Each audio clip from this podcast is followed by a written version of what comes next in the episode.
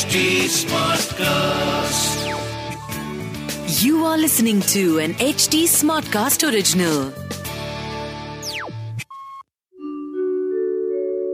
आप सुन रहे हैं विवेकानंद की वाणी सुनिए स्वामी विवेकानंद के अनमोल विचार और जानिए जीवन को एक नए दृष्टिकोण से ब्रह्मचर्य के बारे में स्वामी विवेकानंद कहते हैं ब्रह्मचर्य नसों के भीतर एक जलती हुई आग की तरह होना चाहिए। हर कोई आज्ञा देना चाहता है और कोई भी आज्ञा का पालन करना नहीं चाहता। और यह उस अद्भुत ब्रह्मचर्य प्रणाली के अभाव के कारण होता है। आदर्श ब्रह्मचर्य को प्राप्त करने के लिए व्यक्ति को शुरू से सतीत्व के संबंध में सख्त नियमों का पालन करना पड़ता है।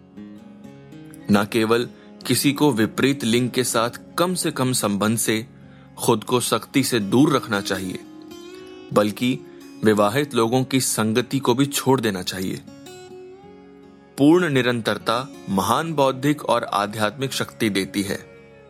ब्रह्मचर्य, विचार, वचन और कर्म में यौन शुद्ध होना चाहिए। शरीर के लिए सम्मान खोना, जहाँ तक संभव हो सके इसकी चेतना से छुटकारा पाना चाहिए।